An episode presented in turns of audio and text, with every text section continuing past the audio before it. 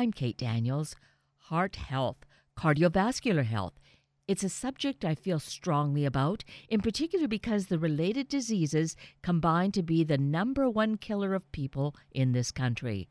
So we need to be more informed, more aware on what we can and need to do to keep ourselves in the best health possible for the time that we do reside here on the planet. To this end, we have Dr. Jay Cohn joining us this morning. Dr. Cohn is professor of medicine at the University of Minnesota Medical School and director of the Rasmussen Center of Cardiovascular Disease Prevention. And to support our education at our own pace, Dr. Cohn has a new, easy to read book, Cardiovascular Health How Conventional Wisdom is Failing Us. So let's meet Dr. Cohn to learn more. Dr. Jay Cohn, good morning. Thank you so greatly for being with us this morning. Good morning, Kate. It's a pleasure to join you. And of course, thank you for the work that you do. Your your career, your dedication has been to cardiovascular disease, and you join us this morning with a new book that you have with that title. Actually, it's cardiovascular health: how conventional wisdom is failing us. And so, with uh, all the research that you've done, all the exposure you've had, you really have done uh, some incredible analysis here, and I feel bring us important information because heart disease, cardiovascular disease, being what it is in our world today, I think we're all just really wanting to know what we can do to make sure that we stay as healthy as possible for as long as possible. Well, I think that's that's our goal. Uh, I spent most of my career dealing with end-stage disease, really advanced illnesses that people came to the hospital with, and we tried to keep them alive and salvage them and get them home uh, with for a limited lifestyle. And I came to the realization, oh, probably ten or twelve years ago, that this approach was missing the opportunity to keep people healthy rather than waiting until they become very sick and then we pull out all the stops in our management strategies. So this is a shift in my emphasis from uh, management of acute illness to prevention of disease from the from the beginning. And certainly, prevention is such a, a key word we wanted and really highlighted here uh, because that is what we're looking to do. We don't want to get to a point that we've just deteriorated where we uh, we get to that point where you said you were dealing with end stage disease. We want to to stay vibrant, and yet you're saying that conventional wisdom has failed us why has that happened? Uh, you know, I think in terms of conventional wisdom, and I'm thinking about diet and exercise, but is the, you're s- suggesting this is not sufficient? That, that's right. I think uh, we have misled the American people a bit with our emphasis on the importance of exercise and diet in the causes and management of heart disease. It is true that an un, uh, imprudent lifestyle, uh, getting overweight, being a couch potato, uh, eating the wrong foods can have an impact on cardiovascular health. But it's a very modest effect. In fact, it's been very difficult in in uh, all sorts of trials that have been carried out in the last decade or so. It's been very difficult to demonstrate that changing a person's diet, getting them to exercise, inc- improving the prudence of their lifestyle has an impact on disease progression, even though we recognize that it must have some influence. Uh, most of the cardiovascular health is inherited, and the gene- genetics that determine your own personal risk have been determined at the moment of birth. And if your disease is progressing, it does in all of us. Our, our arteries age, our heart ages. It's the rate of that aging process that determines whether we're going to have a heart attack at age 50 or going to reach 100 without a heart attack. That's largely determined by our genetics.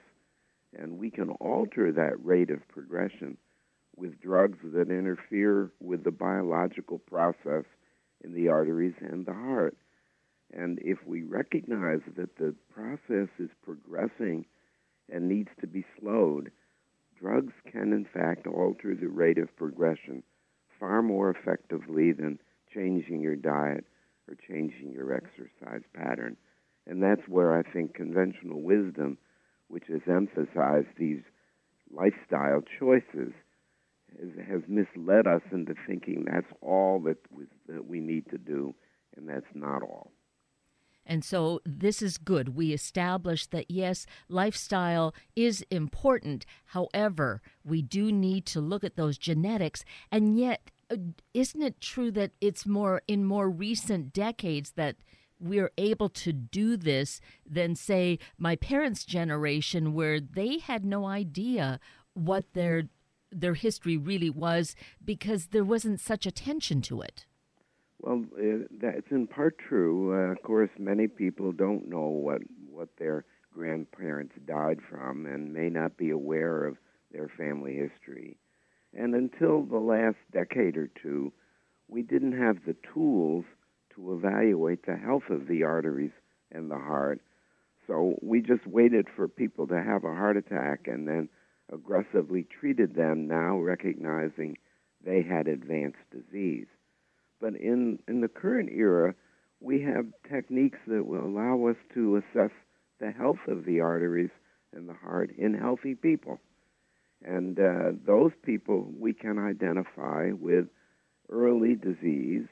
We intervene with treatment to protect them and uh, save them from a premature illness which would otherwise terminate their life or impair their quality of life.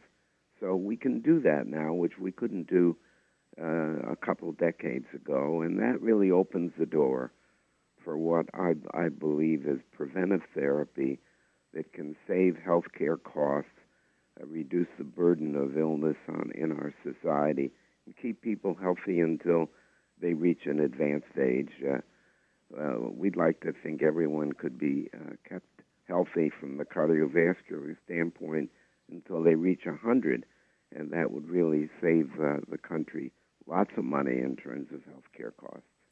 Oh, indeed. And of course, it, it would be a, such an improved quality of life to have that go along. So, really, this is what we want, isn't it? I think that's what we want. Uh, many people have raised the issue that dementia is going to uh, occur and that we'll have a lot of healthy, uh, unhealthy old people who are unaware of their surroundings. But I think we need to recognize that dementia is largely a vascular disease. And uh, thus, if we can protect the arteries by intervening early, I'm confident we will also reduce the risk of dementia occurring prematurely.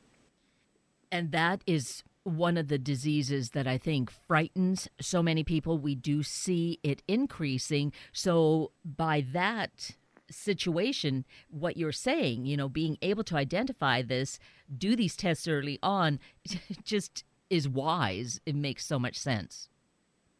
Correct. Uh, that's really the whole uh, emphasis here is to get away from the idea that uh, cardiovascular disease is a normal process of aging and having a heart attack at age 65. Well, that's just uh, you was dealt by the cards, and you can't do anything about that. Yes, you can, and I consider a heart attack at age 65 to be a failure of our healthcare system.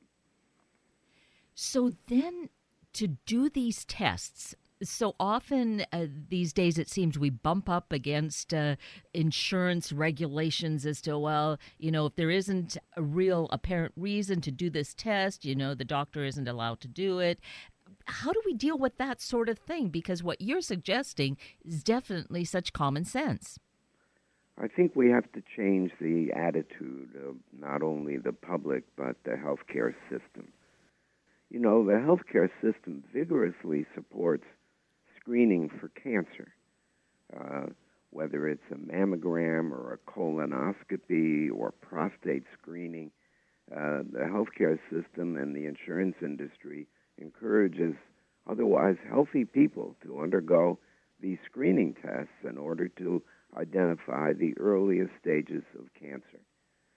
They have not had the same attitude toward cardiovascular disease for reasons I'm not entirely sure of. Uh, I guess the medical profession has vigorously supported cancer screening, uh, but has not actually supported cardiovascular screening. And I think the time is now right for us to embark on a modernized approach, recognizing that cardiovascular disease is more common than cancer. It's going to kill more than half of the American adults. And we have to recognize when that disease is accelerating and we have the potential to slow it down, that we should encourage screening if we can document that the screening identifies the individuals who are going to progress in their disease. So part of the problem is that we haven't really generated enough long term data yet to document the effectiveness of early screening, and we're vigorously pursuing that now. Uh, we're expanding our program, hopefully, around the country so that more communities have access to the screening process that we use, but uh, there's nothing magical about what we do. I think screening could be accomplished far more effectively everywhere than it is today. We have a unique screening program that we developed at the University of Minnesota, which we're promulgating beyond this, this uh, Minnesota. Uh, but I, I think this should be taken up by other groups as well, because screening is possible. It can be inexpensive. We do and get we do indeed get insurance reimbursement for the screening that we do at the University of Minnesota. And of course, we need to get more evidence that this should be employed more widely. And of course, comparing it as you have done with saying how we get these screenings for certain kinds of cancers is such a, a great way to, to tie that in. Because it was people really pushing for it you know, refusing that we should keep dying from this particular disease, we need to do something comparable then when it comes to heart disease because as you said it is that cardiovascular disease is the leading cause of death for our population. It is and of course the idea that that it's self-inflicted is really what's driven some of the attitudes uh, nationally to uh, efforts to identify it and treat it. If you think that it's just because people have misbehaved then you have a different attitude toward it. Whereas with cancer, the general assumption is, oh, I've been struck by this evil force that I had no control over. But uh, uh, heart disease also is so importantly related to your genetic profile that you have no control over that either. And we have to emphasize that uh, to get people more enthused about what we're trying to do. This isn't this isn't just because you didn't exercise or you got overweight. This is because you have been born with a gene which, in fact, mandates an accelerated rate of progression of heart and blood vessel disease. So, this screening sounds really positive, so optimistic for the future. Is it a fairly simple process? Uh, can you tell us a bit about that? Well, the screening that we do is a one hour testing. It's all non invasive, there's no radiation. Uh, and uh, we visualize some of the arteries in the body with ultrasound. We do some tests of function. We do a brief exercise test to document how much the blood pressure changes. Uh, we take a picture of the blood vessels in the back of the eye these tests are all done in one room by one technician so that it's very efficient. And we generate a score for cardiovascular health, which determines whether we are going to tell people they're fine and they can come back in five years and get their tests redone, or whether they have d- disease that is either very early or appears to be progressive, and we make a recommendation what their doctor should do to treat them.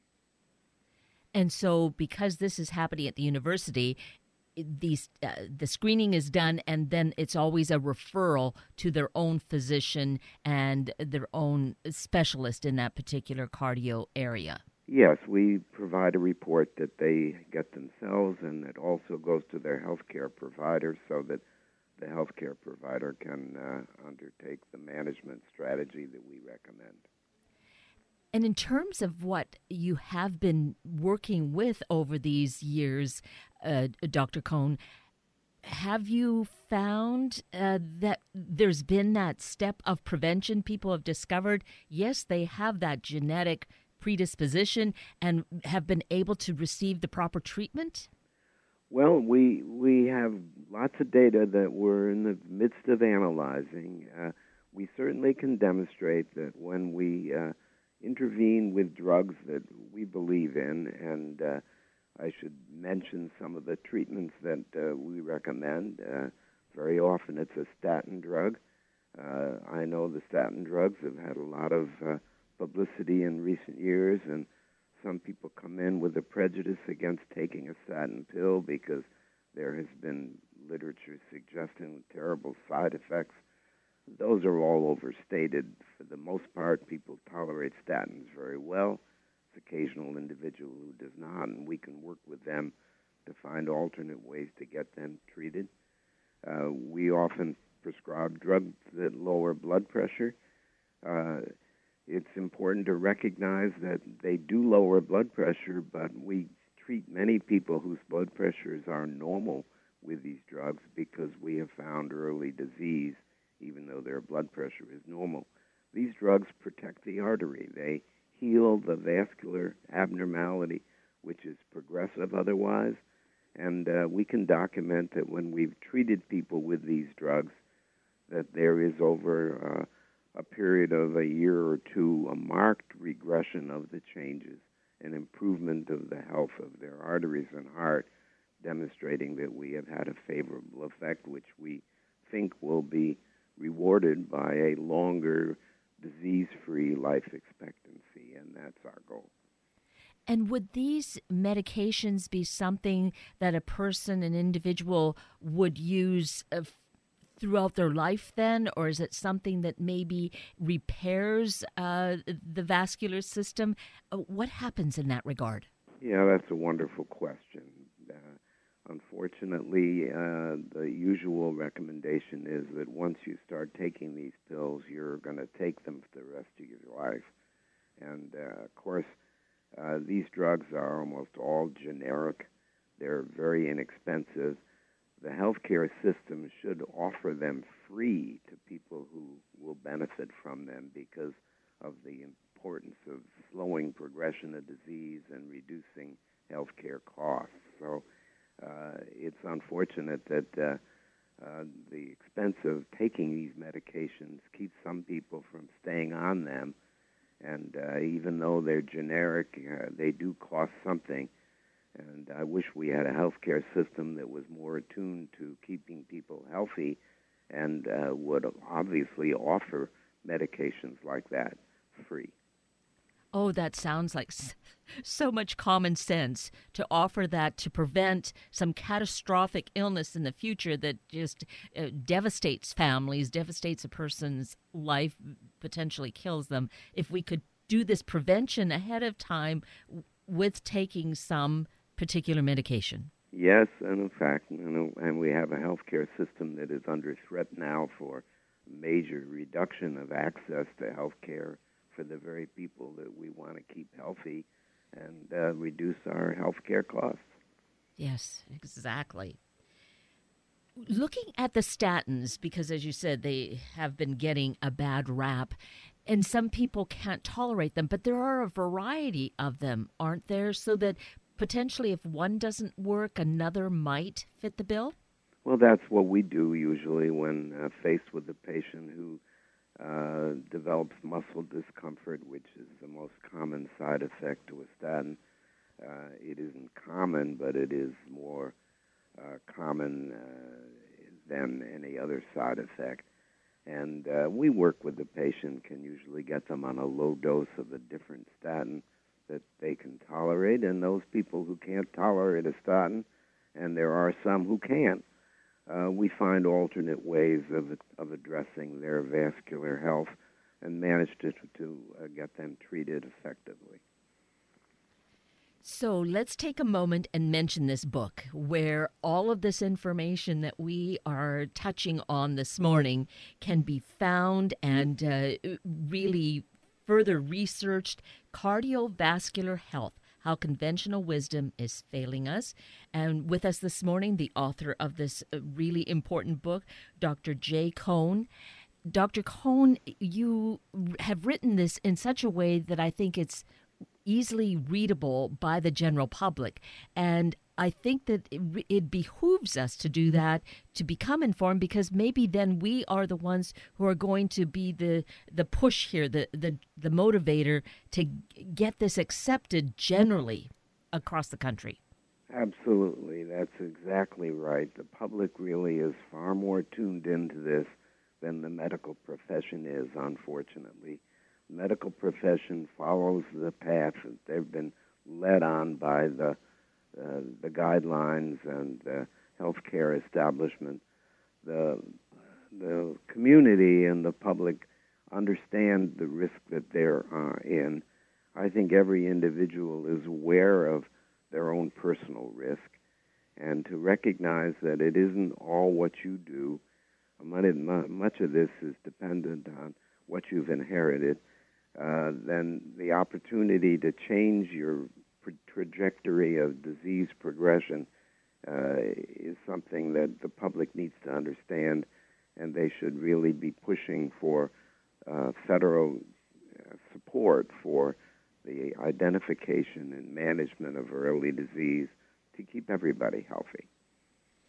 Yes, and, and everybody is the key here. We can't be looking selectively at uh, just people who can afford it or have been. Uh, I'm fortunate because I have uh, good medical insurance through where I work, but not everybody has that. But we need that accessible kind of affordable health insurance so that everyone is on this level playing living field. That's it. I, and I think the public is is the vehicle to get this more widely established and accepted. Yes. And I think uh, we can look back to the cancer, particularly when we look at breast cancer, and we see what the public has been able to accomplish in that way. Really uh, energized in numbers and fundraising, making their voices heard that's the kind of thing we really need to be promoting here, isn't it? Absolutely. You've hit the nail on the head. I think the public drives much of what we do, and uh, we need to get them involved in this process. So there is an encouraging part of that. You know, we can realize that we really are not just, oh, poor victims here. Realize that we have potential. We do have the power in our hands and our voices. We just need to get active. That's correct. So let's let's uh, move progressively in that direction, and, and you have the opportunity, Kate, to uh, play a role in that. Well, thank you. Yes, I hope that that is the case. I trust that's the case because certainly with media, we can use it in mm-hmm. this kind of strong fashion to reach, you know, innumerable, countless people, to plant these seeds, to support moving forward, to become educated such as we're talking about cardiovascular health, how conventional wisdom is failing us become informed, pick up a copy of this book and learn and know what we're talking about and really uh, get our voices heard out there. I, am very supportive of that uh, idea, and I think that the book has been written, of course, uh, to explain to the, um, the lay public what cardiovascular disease is, how it progresses, how we can intervene to alter its course, uh, this is something that uh, uh, doctors don't have the time or inclination to explain to patients, and it's one of the problems with our current healthcare system is that uh, the, the patient sees the doctor for about five minutes, and then the doctor is out of the room going to another room, and they don't have time to educate or explain, and they're not oriented to doing that. Here is an opportunity for the public to gain some insight into what this is all about and why what we're saying is so rational. Yes. And I think if we have a, a good doctor that we're working with, when we come armed with information and have some solid questions, we can really direct the care of our health and really dictate that we stay healthy. Absolutely. This is the responsibility of every individual, and uh, it's not something that's going to be imposed upon people by some external force. It's people have to take charge of their own health, and if that involves getting some medication to slow a disease from progressing, then in fact that's what we need to do. Yes. And I feel that here, from a very strong medical perspective, from the research, from the educational area, from the University of Minnesota, which is where you teach, where you are a professor of medicine, here we have that really informed, deep understanding, but again, written in a way that any of us can understand, and we can really make a difference. So, in this area of cardiovascular health and disease, we can take a, a turn at making a shift, making it go in a better direction. Absolutely. It does require a, a shift in our emphasis from disease management to health management, and that's where healthcare's got to move. We we have to stop just paying attention to people who are deathly ill and uh, require fancy devices and treatments and strategies and surgery. That's not where healthcare should be. Healthcare should be keeping people healthy. Yes, yes. Keeping healthy each step of the way. And so, if we do the preventive part, do the analysis, do the screening in advance to see what's going on, we can take that prevention step using, you know, healthy lifestyle, but also using medications that make a difference in our body. Absolutely. Yes. Well, this is really such um, so important, so life giving for us, and empowering. I think that what you've done for us, Dr. Cohn, this morning is really enlightened us as to what we are able to do in our lives certainly we can become informed. That's, of course, important. It, if we have that information, people are going to listen to us much better than if we just have a, a feeling about it. Absolutely. Uh, we have to get improve awareness and recognition of the potential for what we could do to alter uh, healthcare system. Yes all of it plays hand in hand and and that is another piece of it uh, with our healthcare system that too requires our voice speaking up speaking out about what we know needs to be done for every single individual uh, across the land right yes and uh, awareness and education is an important component of making this happen Yes. And certainly, here's an important way we can educate ourselves regarding our cardio health, and that is with this book, Cardiovascular Health How Conventional Wisdom is Failing Us. New, brand new book. And of course, it's available uh, at all of our favorite book sources, correct, Dr. Cohn? Well, I think uh, your bookstore can order it if they don't have it. And of course, it's available on Amazon for people who are comfortable using the uh, the media to collect their uh, their books. Yes. Well, I certainly do appreciate your dedication to prevention, to good health, to really focusing on our cardiovascular health. The fact that you've written this very readable book, Dr. Cohn. And of course, I thank you so greatly for taking your important time with us this morning. Well, Kate, thank you very much for having me. It's been a pleasure.